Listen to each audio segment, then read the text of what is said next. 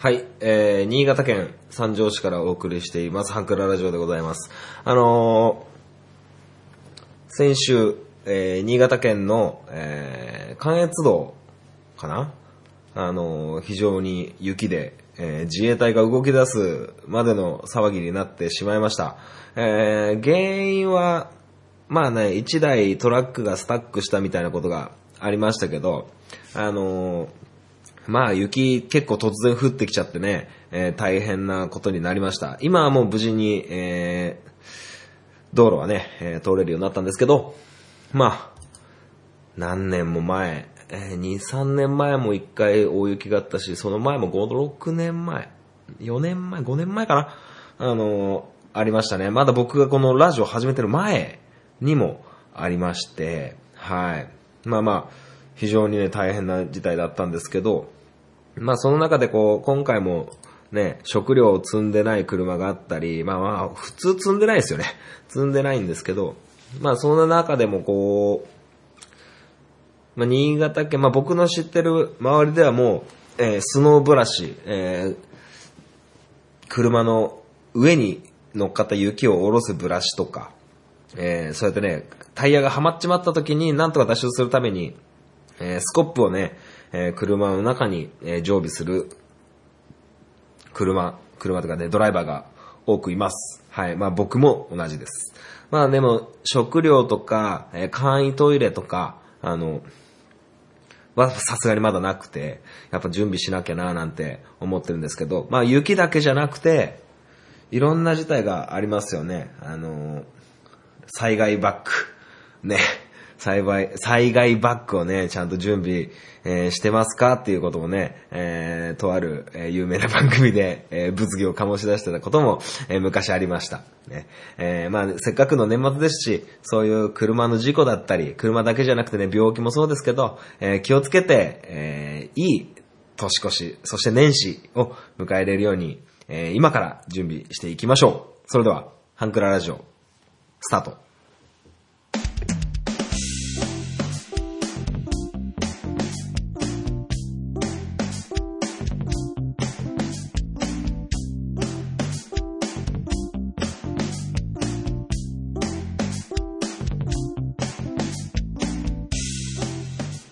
スイートポッドキャスティングハンクララジオ MC を務めます私、本マッチでございます。この番組はハンクラッチのように力を入れすぎず入れなすぎずをモットーにお送りする番組でございます。よろしくお願いいたします。はい、えー、もう年末も差し迫ってきてですね、えー、今回を入れると、あと残り2回ということになってまいりました。えー、まあ今年もね、無事に、まあ今年を軽く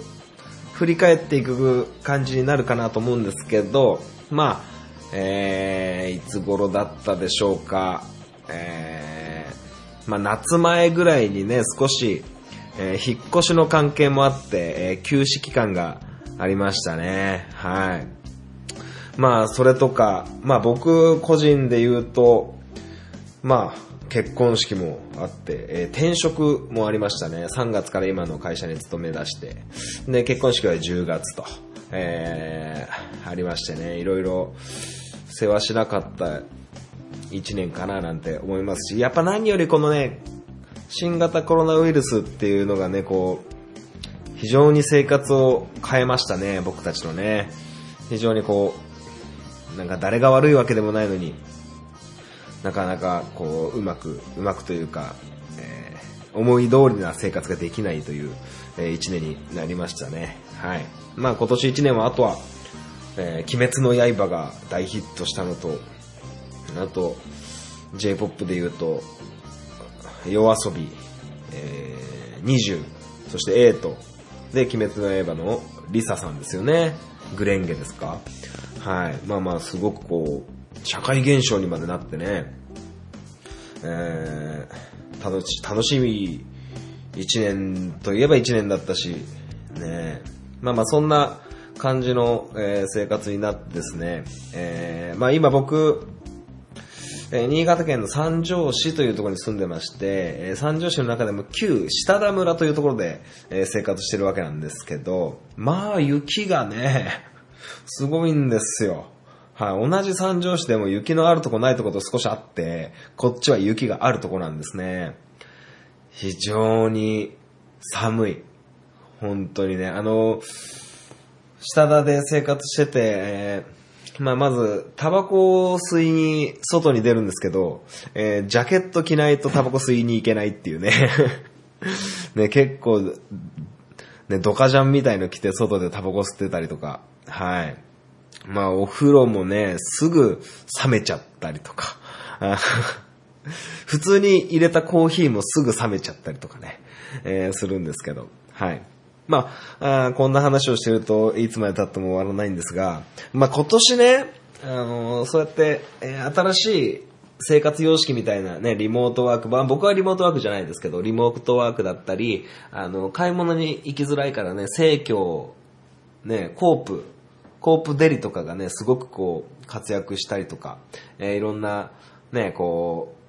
う、変わって、変わった変化があったと思うんですけど、その中でもちょっとね、僕、買い物、買い物で、今年の買い物ベスト3ちょっと決めようかなと思って。はい。で、あのーまあ、皆さんがね、それを聞いてどういう風な、えーリアクションを取るかも楽しみなんですけど、まあ、まあ僕の個人ですよね、個人的な買い物をちょっとね、紹介していきたいと思うんですけど、まあ一つは、まあベスト3っていうかね、まず、どれが1位とかっていうのはない、なしにしても、まず一つはね、プリンターを買ったんですよ。はい、キャノンのプリンター買ったんですけど、非常に楽ですね。年賀状書くのも、あの、コピーするのも、あの、まあ、大会に参加するためのデータ、資料をね、データとしてこう、えー紙に起こすっていうのはすごくやっぱりいいですね。はい。非常に楽になったし、面白いですし、ね、こう、ラジオやってるのも、ラジオやってるこれも、あの、ね、メールをプリントアウトしてみたりとか、はい、やってますから、非常に、こう、時間に余裕ができるというかね、今までめんどくさがってたことが、あの、プリンター一つですぐ解決できちゃうことが多くなって、はい。で、もう一つはですね、な何回か前にお話ししたかなと思うんですけど、えヒートテック。ヒートテック、そのね、先ほども話した通り、新潟県三条市旧下田村というところにいるんですけど、めちゃくちゃ寒い。でもこのね、ヒートテック極暖、めちゃくちゃいいです。結構ね、厚手なレギンスなんですけど、すっげえいいですね。これもう履いたらもう脱げない。うん、もう春になるまでこれはね、もう毎日、えー着るかなっていうふうに思って、ちょっと買いだめしたぐらいなんですけど、めちゃくちゃあったかい。まあこれを履いてジーンズとか履くとめちゃくちゃ動きづらくなるんで、えー考え物かなとは思うんですけど、めちゃくちゃいいですね、これ。はい。ね、今僕今収録してる後ね、あの、まあ数時間後に、えーサッカーのね、練習行かなきゃいけないんですけど、今もう極暖履いてます。はい。非常にね、いいですよ、これ。新潟にいる僕がいいって言ってんだからね。間違いないでしょう。で、最後。まあ、いろんな買い物をした中で、ちょっと皆さんに紹介できるこれかなって思うのは最後、あの、これまあ男性に、男性用なんですけど、あの、あの、ボディシャンプーなんですよ。あの、CM でもやってるんですけど、メンズビオレワンっていうのがあって、これ、あの、販売名がね、メンズビオレワンオールインワン全身洗浄料って書いてあるんですよ。まあ、あの、ボディーソープと洗顔と、えーシャンプーを一気に叶えてくれるやつです。はい。これね、マジでいいっすよ。マジでいいって何がいいかって、あの、僕ね、シャンプーは別でシャンプーあるんですよ。で、洗顔も洗顔であるんですよ。まあ、同じビオレなんですけど、洗顔とでボディソープはこれなんですけど、あの、よく、よくじゃないな。たまに、あの、シャンプーが切れてることってあるじゃないですか。洗顔飲料が切れてることってあるじゃないですか。で、それをお風呂場にいるときは、あ、なくなった新しいのに取り替えなきゃなって思ってるんですけど、次の日、それをすっかり忘れてて、お風呂に入って、シャンプーとか洗顔とかを手に取ったときに、あ、昨日からそういえばなかったんだ。忘れてた。そういうことってないですかで、僕ね、それ結構あって、で、もう2、3日そうやっちゃうんですよ。そういうことになっちまうんですけど、これがあれば、洗顔を切らしてても、これでいけるんですよ。ね？シャンプー切れちゃってても、あの、嫁のシャンプー使うわけにはいかなくって、だから、なくなっちまった時に困らないんですよね。まあ、そもそもこれを切らしちまったらどうしようもないんですけど、非常にね、これ、汎用性っていうんですか？すごくね、あの、オールマイティに活躍できる一本なんで、まあ、これでね、毎日頭洗って、顔洗って、体洗ってってなると、すぐなくなっちゃうと思うんですよね。思うんですけど、まあ、洗顔とシャンプーは別にね、用意しておいて、こ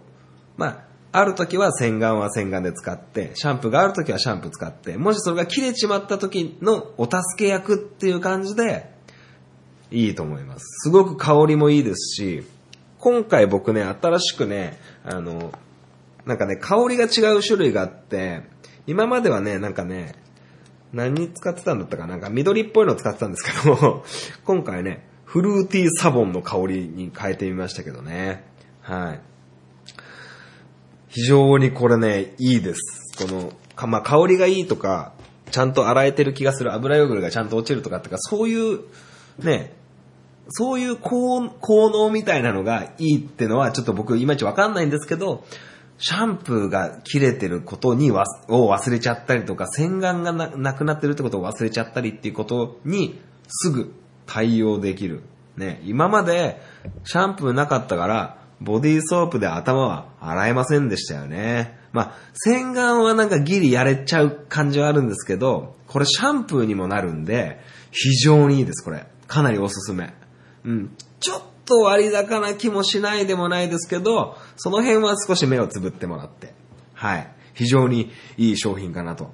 思います。はい。まあこんな感じでね、僕が宣伝をしてね、あの、この番組が、えー、ビオレからこう、スポンサードされたら、日にはね、皆さんに配りたいとは思いますけど、はい。ということでね、こんな感じで、今年の一押しの買い物これでしたね。ということでございます。はい。それでは、えー、引き続き、えー、ハンクララジオをお楽しみいただいて、えー、続いてのコーナー、えー、スリーソングスやっていきたいと思います。アプローチラジオこの番組は MC のケンとリョウの同級生2人がお送りする雑談ポッドキャスト番組です。皆様の日常にどんどんアプローチしていきたいと思いますので、お便りお願いします。月曜日夜9時配信中。今のところ毎週配信していますので、お時間のある方はぜひお聞きください。アプローチラジオのケント、りょうでした。あなたの心にアプローチスリーソングス。えー、このコーナーは、トンボ制作委員長がこの世に生み出した最高のコーナーでございます。えー、内容は、えー、私本マッチが、えー、とあるアーティストを一組選びまして、えー、その、え、アーティストさんの楽曲3曲選んで、え、紹介するコーナーでございます。で、今回はですね、え、完全に制作委員長のトンボさんにテーマ丸投げするという、え、ポッドキャストというかね、こう番組を作っている僕、ね、作り手からすると本当にご法度な、ご法度なね、あの、やり方だと思うんですけど、あまあ前回の放送でですね、えー、業務連絡と、えー、トンボさんに、えー、テーマを決めてくれと、え、今週のテーマ決まってないからトンボさん決めてくれと、え、丸投げした結果ですね、何の文句も言わず、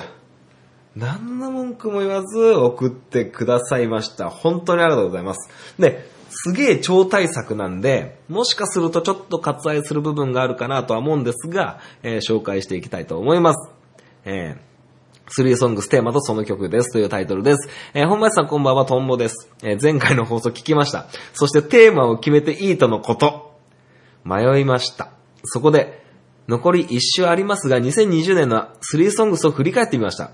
えー6月、6月17日放送の第202回が初回。えー x ジャパンとドラゴンアッシュから始まりました。もう半年経ったのかと驚きました。そこから手探りでありましたが、毎週コツコツ積み上げて、前回の芸人さんの歌の回で全18回放送していましたと。18回もやってんの？すごいね。懲りずにやるね、ほんまっち。ねえ。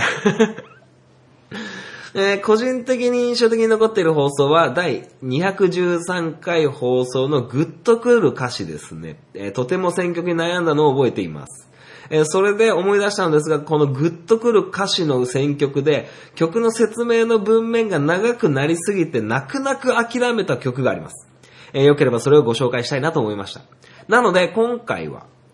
これまでのテーマの中で話し足りないものや追加したいものがあれば語る会。その名も、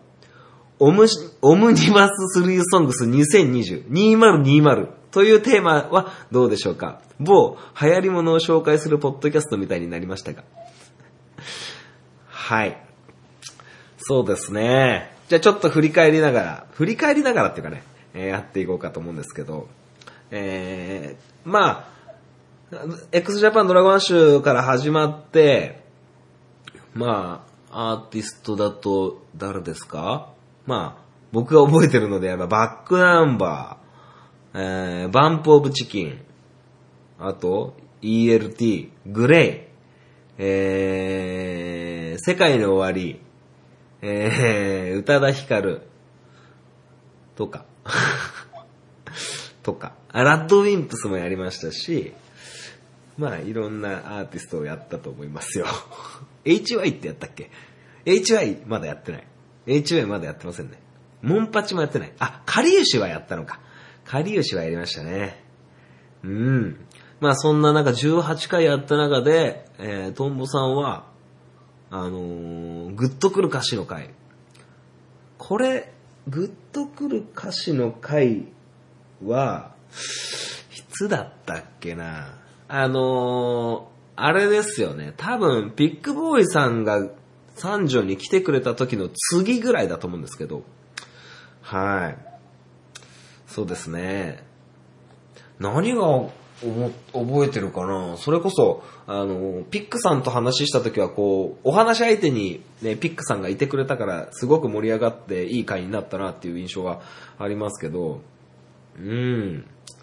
まあ、後半はね、宇多田ヒカルとか ELT とかはだいぶ失速した気がしますけど。はい。それでね、えー、トンボさんがこう、えー紹介したい曲があるということなので、続き読みます。えー、紹介したい曲は、えーこのミュージシャンがプロ野球の楽天で活躍する、浅村秀人選手に送った曲です。えーこの二人の関係は何でしょうか？この曲の冒頭の部分の歌詞で紹介します。えーまさかこんな形で巡り合うなんて、まあ、巡り合うなんて思ってなかった。あの時は二十歳で、お前はあどけなさの残る少年だった。それが今では野球選手。あの時のコーチ歌歌ってる。ほんま人生って何が起こるかわからんもんやな。えーそうです。この二人は昔野球少年とコーチの関係だったのです。この曲は浅村選手の少年時代のエピソードを交えながら今や立派なプロ野球選手となった浅村選手への送るメッセージソングなのです。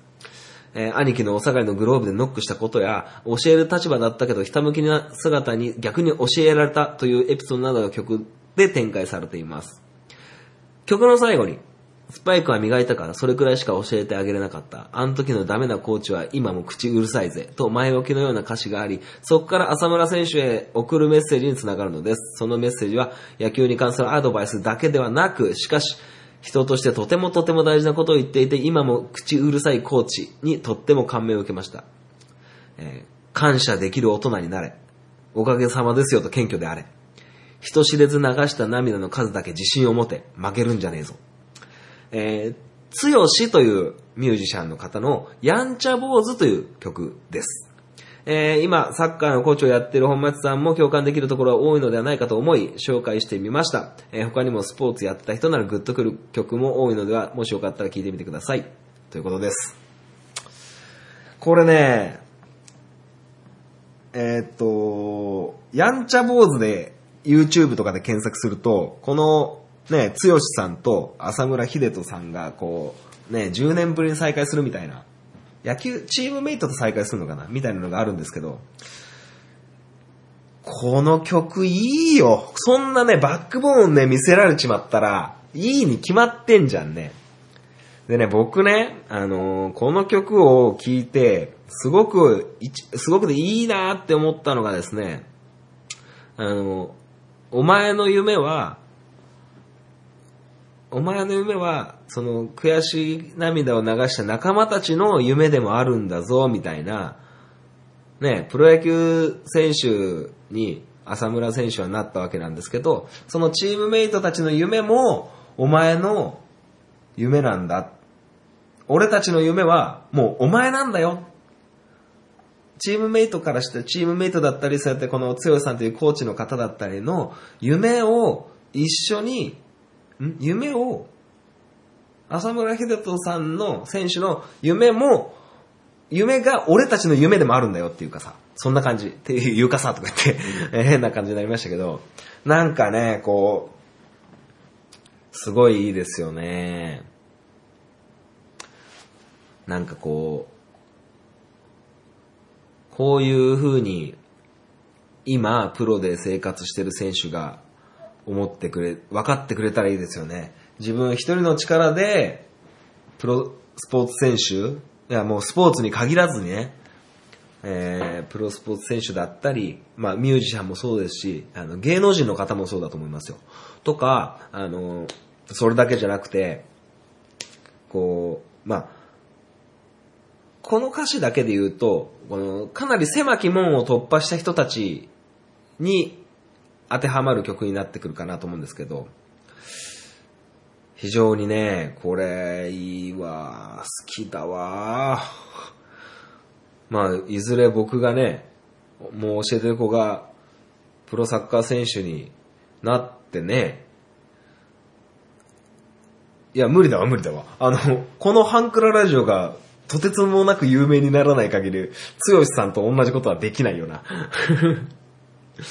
まあね、こう、そういう、自分の今の職業、野球選手、まあ僕で言うとまあサッカー選手とか、そういう人たち、まあ J リーグで活躍する選手たちが、まさか自分だ、一人だけの力でここまで上り詰めたって思ってる感じだと、ちょっと寂しいですよね、やっぱね。うん、なんかね、そんな感じがしましたね。すげえいいっすよ、これ。うん。口うるさい声とても感銘した。うん、なんかこう、いいですね。俺も歌歌おうかな。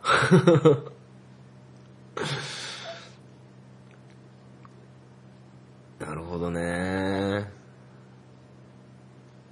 すごいすごい。うーん。まあ、これをね、グッとくる歌詞。これでバックボーンをね、ちゃんと分かってるとすごいいいですね。いやいやいやいやいや。そうですね。まあ、オムニバス、あの、スリーソングス2020。うん。まあ、あの、今年、やっぱヒットした曲、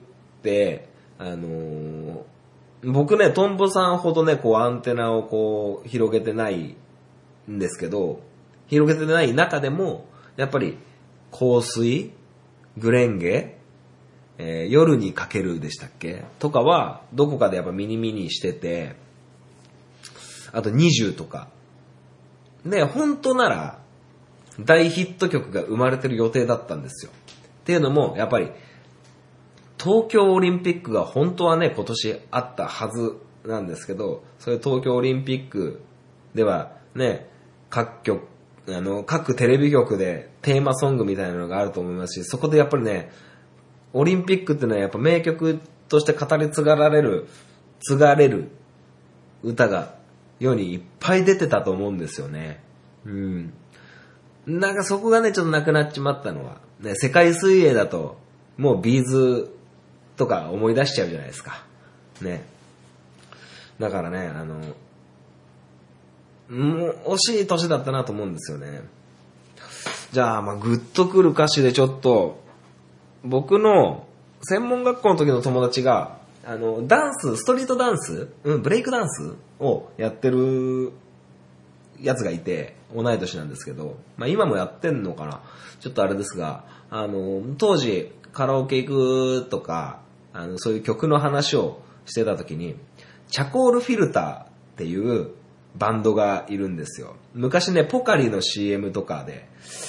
あの、歌ってた人たちなんですけど、そのな、あのね、タイトル、ブランニューマイセルフだったかなあのーその、あのね、歌詞の中でちょっと、今ちょっとパッと言っただけなんで、ちゃんと思い出せないんですけど、あのあの、必要なものは、あの、うん、なんだったかな。ちょっと待ってね。ちょっと待ってね。ちょっと待ってね。今、調べたよ。調べたんだけど、これ、このバンド、解散してるんですね。知らなかった。はい。で、あの途中の歌詞なんですけど、あのーつまずいても構わないよ。心はそんなに弱くない。で、こっから、なくしたものはいらないもの。本物は手に残る。っていう歌詞があって、この歌詞がすごい、その、僕の同級生は言ってて、何のことなのかなって思ったんですけど、なんか、例えば、まあ、大げさに言えば、こう、うーんと、なんだろうな。まあ、友達と何人かいて、疎遠になっても、すぐそばにいてくれる人たちっていうのは、あの、本当に大切な人たちみたいな。なんつうのかな。うん。あの、なくしたものはいらないもの、本物は手に残る。なんかこう、自分に必要なものは、知らず知らずのうちに自分の周りにちゃんと残ってるっていうようなことがあって、なんかすごいこの歌詞いいんだっていうふうに教えてくれたんですよね。はい。まあそんな感じの歌がありましたよね。はい。あのー今回ね、このオムニバス系でやってみてはいかがですかというテーマをわざわざトンボさんに作ってもらったんですが、ちょっとね、この曲良すぎて、ちょっと、あの、前のめりになってマイクに近づきすぎるというね、え ー珍事件なんですけど、すごくいい曲だったんで、あんまり考えれなかったんですけど、いや、非常にいいですね。はい。感謝できる大人になれ。おかげさまですよと謙虚であれ。いやー、素晴らしいですね。はい。これをちゃんとね、実行できる大人になって、未来、教え子と会えるっていうのはね、こんな幸せなことないですよ。うん。僕も教え子と会うた、会う時にね、立派になったなって本当に思いますもんね。はい。はい。以上でございます。まあ、今回はちょっとね、丸投げがね、ひどすぎて、非常にトンボさんに、えー、ご迷惑をおかけしたなと思いますので、まあ次回、次回、えーっと、いつだろうな、2000、2000じゃない、何言ってんの？12月、何日？次 ?30 日ですかね、水曜日って。年内最後が、えーっと、12月30日の水曜日になりますよね。えー、12月31日、大晦日、えー、皆さん知ってるかな？あの、男の人たちが白組になって、女の人たちが赤組になって、こう、歌の対決をするっていう歌番組があるんですけど、みんな知ってるかな？あのー、紅白歌合戦っていう、ね、あのー、歌番組があるんですけど、あのー、その歌番組って、もう、あの、出る出演者が決まってて、あの、歌う順番とかも決まっちゃってるんですよ。ね。あの、皆さん、あのね、新聞とかよく見ないからわかんないと思うんですけど、あの、もうちょっとこの感じやめましょうかね。あの、次回、えー年内最後、2020年最後の3ソングステーマは、えー2020年の NHK 紅白歌合戦の期待してるアーティストの楽曲、注目の曲とかにしましょう。ね。いいでしょう。年末感出てくるでしょう。ね。今、現時点で僕は誰が出るかちょっと微妙なんですけど、あの、まあ、エイトさんと、ニジューと、えー、ミスチルも出ますよね。あと、あいみょんも出ると思うし、あとは、誰が出るの？誰、誰が出るかな？星野源とか出るかな？ね。そんな感じだと思うんですけど、まあその紅白歌合戦の期待、期待とかね、その2020年のおすすめ、この人の歌見てくださいみたいなのがあったらどうかなと思います。紅白紅白歌合戦の期待、期待の曲とか注目の曲。これでやっていきたいと思います。これでね、一年振り返れるような感じでね、えーいいんじゃないかなと思います。はい。それでは、トリーソングス以上になります。トンボさん、本当に本当にありがとうございました。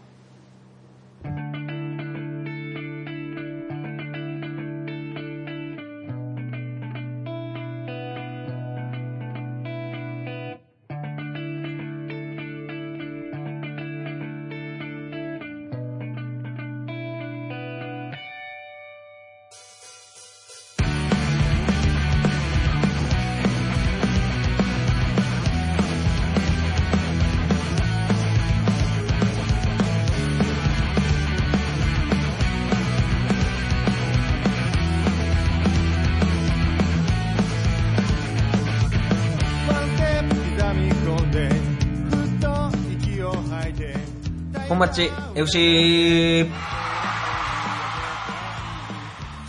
このコーナーは、サッカー大好きな本マッチがサッカーのお話をするコーナーでございます。よろしくお願いいたします。漫才の入りみたいになりましたけど、あのー、J リーグも、こう、シーズンを終えて、えー、川崎フロンターレの優勝で終わったわけなんですけども、えー最終節も終えて、えーオフシーズンになるわけなんですけど、オシーズンになった今、こう、だいぶ引退する選手がいたり、移籍をね、打診してるとか、えーいろいろ話が出てるかなと思うんですけど、あのー松井大輔選手、横浜 FC の松井大輔選手がベトナムのね、プロリーグに移籍するとか、あと、横浜 FC の斉藤幸輝選手が、え海外に挑戦するとか、あると思うんですけど、ちょっとね、このオフシーズンね、目がね、離せないというか、なんかこのオフシーズンをちゃんと知ることで、新シーズン、えー楽しく見れるんじゃないかなと思うんですけど、まあそんなね、新しいことは一旦置いといてですね、あのー今、ジェフ千葉、えー千葉の佐藤久人選手が引退という、えニュースが飛び込んできてですね、非常に優秀な選手だったので、ちょっと残念だなと思っています。あのー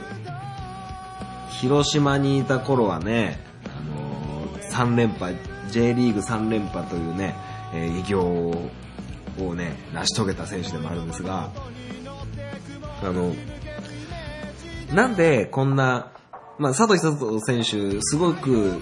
ね、優秀な選手で、あの、日本代表にでこそ、あんまりこう、定着できずに、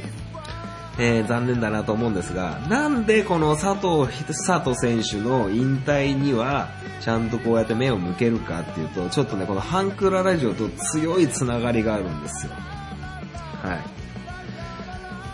どんなつながりなんでしょうね。知らない人の方が多いと思うし、えー知ってる人なんか世の中で僕一人だけなんじゃないかなと思ってるんですが、この、ハンクララジオ第001号で、佐藤久人選手の話をしてるんですよ。はい。ワンタッチゴーラー佐藤久人選手の話をしている。ただそれだけです。僕がね、紹介したのはただそれだけなんですけど、まあ、引退する選手もいれば、ね、今年引退した選手って誰がいいんだろう。まあ、内田篤人選手、えー、こうやって佐藤久人選手、あんまり思いつかないんですよね、実は。うん。なんかこう、うまいことね、こう、やってほしいなと思いますけど。まあね、こう、サッカーの選手の、こう、なんていうんですか、年齢っていうのは非常に難しいものがあってですね、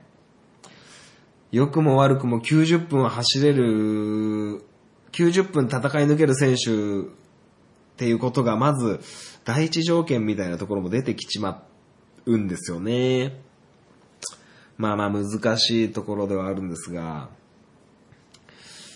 ねえ、まあ今年、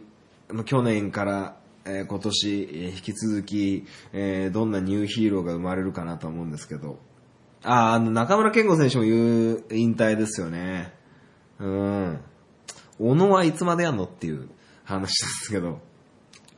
まあこんなね、えー感じの話を今日はしていこうかなと思いつつ、もう、えー話題がないっていうね、えー状況でございますよ。あのなんだかな、なんて言うんだろうな、あのー非常にこう、佐藤選手とか、佐藤選手ってどんな選手かっていうと、まあ、あの、クリスチアーノ・ロナウドみたいにドリブルでギュンギュンかわしてったり、あの、メッシみたいにひらひらかわしてったりっていう選手じゃなくって、えーゴール前にパス、ゴール前でパスもらって、ちょこんって触ってシュート決める、そんなイメージの選手だと思ってください。あのー非常にこう、体格的にも恵まれてなくって、あのータイミング、走るタイミングとか、あのー体の向き、えー駆け引きのするポジション、そういう感じのね、こう、ボール持ってなんとかっていう選手じゃなくって、なんとかして、どういう風にしてボールを受け取ってシュートするかっていうようなところの選手ですよね。まあ、え、歴代ゴール何、1位じゃないよね。大久保選手が1位だったと思うから。まあ、かなり、えー J リーグで点を決めてる選手でございますよ。はい。まあ、昔、あ、あこれはもう佐藤選手の話じゃなくて、昔のハンクララジオの、えーこの本町 FC って、あのー本当大昔ですよ。大昔は、あのピックアップカッコ仮っていうコーナーだったんですよね。あのそれはサッカー選手を一人ピックアップするっていう感じだったんですけど、タイトルピックアップ仮だから、別に、あの今週はポテトチップス、海苔塩味をピックアップしますみたいな感じで、何でもいけんなみたいな感じで思ってて、まあ昔はこう一人の選手を取り上げてたりしたんですよね。今回こう、まあ佐藤選手が引退するってことがあって、あの、ちょっと思い出したんですけど、まあ今回じゃあ誰か一人ピックアップしてみようかなと思うんですが、うーんと、誰ですかね？誰でしょうね？全然サッカー見てなくて。まああの今 J リーグでこの人をみこの人に注目しとけば間違いなないっていう選手を何人か挙げると、まあフロンターレで言うと家長選手、うーんと、あとあいつ、あいつ、なんだっけ。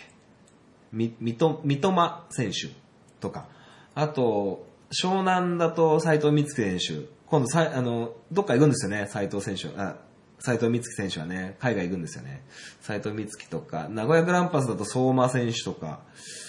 あと、まあちょっとエスパルス調子悪いんですけど、達田、達田だったっけな、ディフェンダー、背高いディフェンダー。あと、うーんと、僕個人で言うと、まあ、J リーグに関すると、ちょっとね、あの、レイソルの江坂選手、クリスチアーノ選手、オルンガ選手、こいつらはちょっとなかなかどうしてすごいですね。はい。あと、そうだな誰がいいでしょうかね。うーん。ガンバ、ガンバ、ガンバって今誰がいるんだっけ全然わかんないな。えー、F と、F と、あ、徳永選手も引退するんですよね。突然あれですけど。うん。そんな感じかなまあこう、J リーグ、まあまた、オリンピックとかワールドカップに向けていろいろこう動き出していく頃かなと思うんですが、うーん、やっぱりこう、サッカーをする、うんとね、サッカーの関わり方で一番いいのは絶対プレーすることなんですよ。それはプロで、プロじゃなくったって、あの、小学生、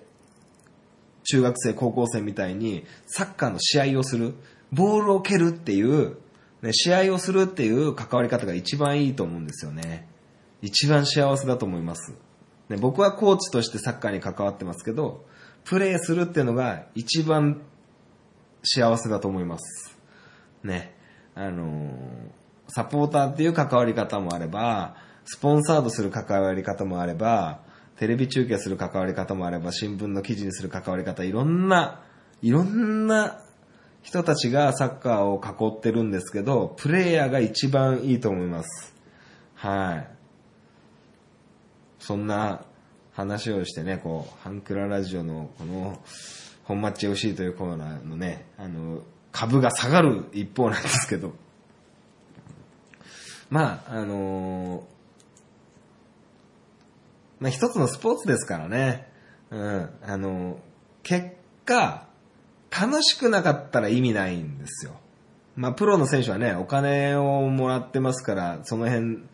なんて言ったらいいのかっていう風な感じですけど、あのまあ、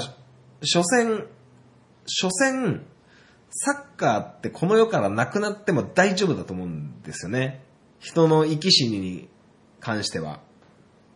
なくても知らないんですけど、まあ、その中でね、興奮を味わったり、えー幸せな気持ちになったり、えーするかなと思うんですが、まあ、それでもね、こう、サッカーっていう、まあ、全世界で一番選手人口が多いスポーツですからね、はい。あの、自信を持って、あの、取り組んでいきたいなとは思いますし、まあ、そんな感じで、本マッチ FC、えー、今年最後の本マッチ FC になりましたけどもね。はい。うん、なんかこう、またこのスポーツを中心にね、こう、盛り上がる世の中になってほしいもんです。はい。全然内容薄々でごめんなさいなんですけど、あの、今週はちょっとね、その佐藤久人選手が引退するっていうのを聞いて、ちょっとそれだけは言いたくて、えー001号で佐藤久人選手の話したよっていうのを言いたくて、えーこんなダラッダラ喋ってしまいました。はい。なので、えー今週、そして今月、そして今年の本マッチ FC は、えー以上で終わりになります。また来年ね、本マッチ FC 頑張っていきたいと思います。それでは、本マッチ FC、試合終了。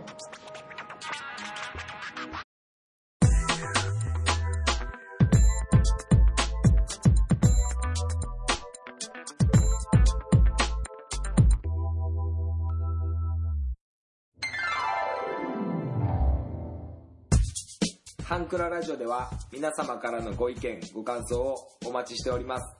メールアドレスは、ハンクラ .h2u.gmail.com です。スペルは、hankura.h2u です。h2u の2は数字の2です。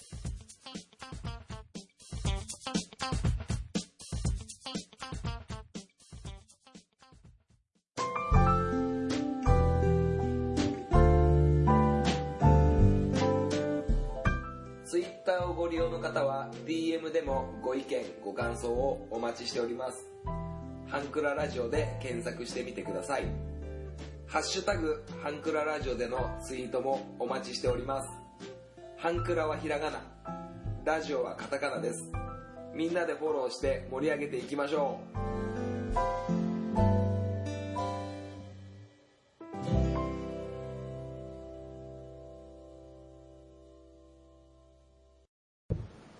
はい。エンディングでございます。最後までお聞きいただきありがとうございました。